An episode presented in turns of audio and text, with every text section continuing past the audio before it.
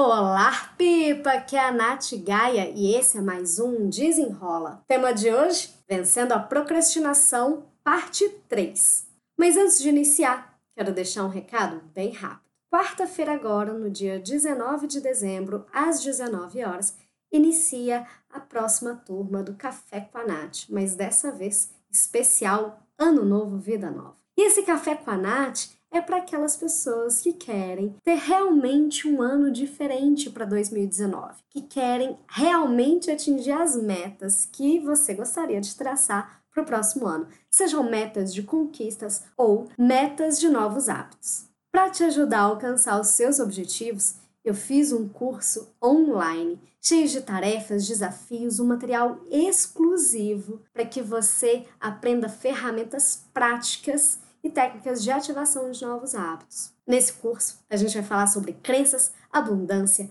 como você pode desenhar suas metas de forma prática e que você consiga acompanhá-las até realizar. E sempre pensando na sua motivação. Assim, você não perde mais tempo e já parte para ação. Eu quero que você viva um 2019 de propósito. Então, se você tem interesse em viver um próximo ano de propósito, me manda aqui um WhatsApp e eu te passo as informações. Afinal de contas, a turma inicia na quarta-feira e as inscrições são só até amanhã.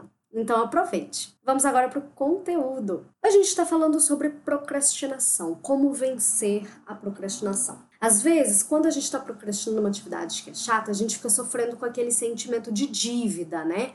Nossa, eu preciso fazer uma coisa X, mas eu não, não quero, ou agora não dá, eu vou deixar isso para amanhã. Esse, esse é o comportamento é, clássico de quem procrastina, é sempre deixar as coisas para amanhã, visando o prazer imediato do não fazer nada ou não se preocupar com aquilo.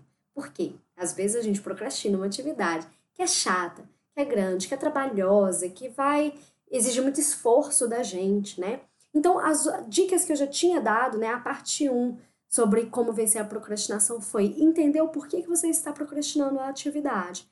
A segunda parte foi dividir essa atividade em pequenas partes para que você consiga vencer a atividade como um todo.